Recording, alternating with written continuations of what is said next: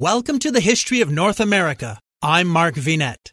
The glorious era that was Tudor England helped shape the early exploration and colonization of the North American continent. Join me as we continue a deep dive into Tudor England and its great transatlantic explorers. Tudor King Henry VIII died in 1547, leaving England's crown to his son Edward VI, whose short reign led to the royal ascension of his two sisters and the imminent exploration and colonization of America. In 1544, King Henry VIII, now in the third decade of his reign, bestrode England like an aging colossus by making himself supreme head of the Church of England. He had taken the monarchy to the peak of its power, but at a huge personal cost.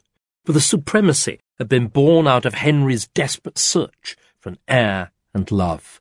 The turmoil of six marriages, two divorces, two executions, and a tragic bereavement had produced three children by three different and mutually hostile mothers. It was a fractured and unhappy royal family. Now the king felt it was time for reconciliation. Henry's reunion with his family is commemorated in a famous painting known as the Family of Henry VIII. The painting shows Henry enthroned between his son and heir, the seven-year-old Edward, and, to emphasize the line of dynastic succession, Edward's long-dead mother, Jane Seymour. Standing further off to the right is Henry's elder daughter Mary, whom he bastardized when he divorced her mother, and to the left his younger daughter Elizabeth, whom he also bastardized when he had her mother beheaded. But this is more than a family portrait. It also symbolizes the political settlement by which Henry hoped to preserve and prolong his legacy. To secure the Tudor succession, he decided that all three of his children would be named as his heirs. His son Edward would, of course, succeed him. But if Edward died childless, the throne would pass to his elder daughter, Mary. If she had no heir, then her half-sister Elizabeth would become queen. The arrangement was embodied both in the king's own will and in an Act of Parliament. Henry's provisions for the succession held, and, through the rule of a minor and two women, gave England a sort of stability. But they also ushered in profound political turmoil as well, since it turned out each of Henry's three children was determined to use the royal supremacy to impose a radically different form of religion on England. First, there would be the zealous Protestantism of Edward, then the passionate Catholicism of Mary. Finally, it would be left to Elizabeth to try to reconcile the opposing forces unleashed by her siblings. The divisions within Henry's family reflected the religious confusion in the country as a whole. The reformation of the church had been radical at times, cautiously conservative at others. In some parts of the country, people had embraced Protestantism and stripped their local churches of icons and Catholic ceremonies. In others, the people cleaved to the old ways, afraid of the radical change that had been unleashed. Like the royal family, Henry's subjects were divided amongst themselves, unsure of the full implications of the supremacy. Containing this combustible situation was Henry VIII, with all his indomitable personality. On Christmas Eve, 1545, Henry made his last speech to Parliament. It was an emotional appeal for reconciliation between conservatives who hankered after a return to Rome and radical Protestants who wished to press on to a complete reform of the Church. Henry sought a middle way which would both preserve the royal supremacy and prevent their quarrel from tearing England apart. It was also an expression of his personal views. He held on to the old ceremonies of the religion he had known from his youth. At the same time, he had repudiated the papacy that was their bedrock and, as he was determined that his people should continue to tread the same narrow path, he made no secret of his contempt for the extremes in the religious dispute. Both were unyielding and zealous. Both were, in some way, flouting royal spiritual authority. Radicals and conservatives alike were under notice that unseemly disputes in the religious life of the country would not be tolerated. Just over a year later, on the 28th of January 1547, Henry was dead, aged 55, and with him died any prospect that the royal supremacy would be used to save England from religious conflict. Three weeks later, Henry's nine-year-old son was crowned King Edward VI at Westminster Abbey. The ceremony was conducted by Thomas Cranmer, England's first Protestant Archbishop of Canterbury, who, sixteen years earlier, had helped Henry VIII to achieve supreme authority over church and state. But the supremacy had not taken the church as far as he had wanted down the road of reform.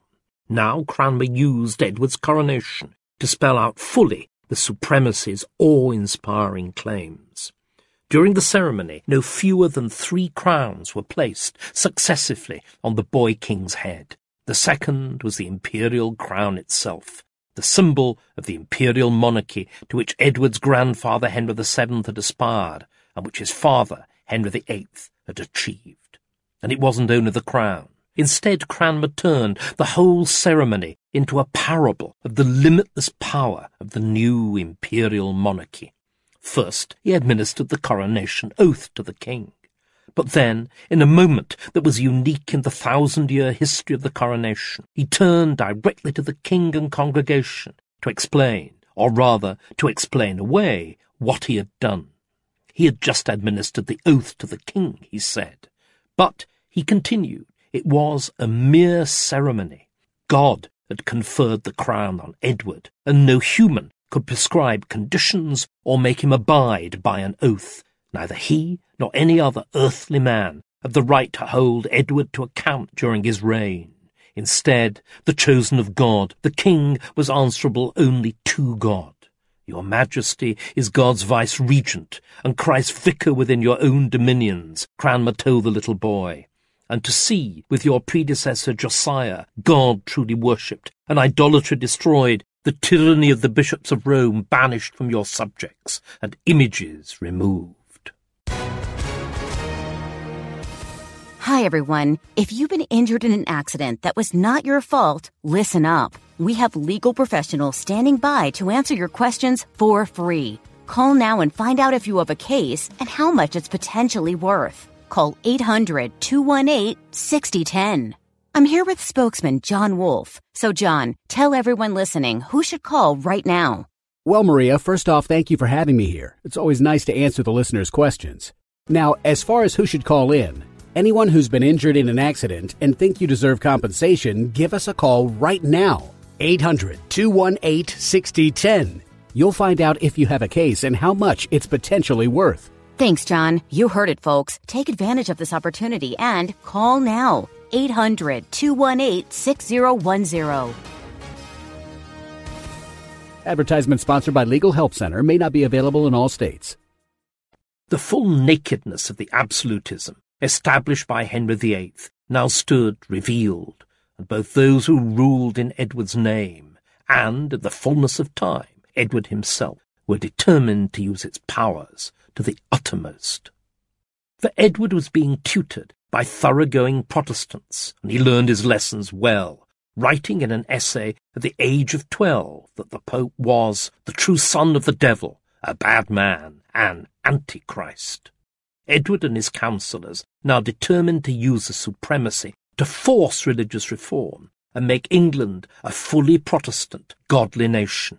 It was a resort to one of the extremes that Henry had warned against in his last speech. And there was much to reform, for, as part of Henry's cautious middle way, most English churches and much ceremony had remained unchanged. But, thanks to Edward's education in advanced Protestantism, he believed that his father's reign had been marred by undue caution in religious reform. So now Edward and his council ordered the culmination of the Reformation, or, in other words, a revolution in the spiritual life of the country. Stained glass windows, the crosses over the choir screens, and the crucifixes on the altars were torn down and burnt. The pictures of saints were whitewashed, and the Latin Mass replaced by the English of the 1549 Book of Common Prayer, written by Cranmer himself. England had had a Reformation, now, many said as bonfires raged through the country and statues were vandalized, it was going through a deformation. where once the crucifix hung high above the heads of the congregation for veneration, there was now just one image, the royal coat of arms. Next time, we continue our story with more excerpts from the audiobook Monarchy from the Middle Ages to Modernity by David Starkey. Available at audibletrial.com slash markvinet and get your free audiobook with a 30-day free membership by using our customized link audibletrial.com slash markvinet. Check out the YouTube version of this episode, which has accompanying images. I'm Mark Vinet, and I hope you're enjoying the ride.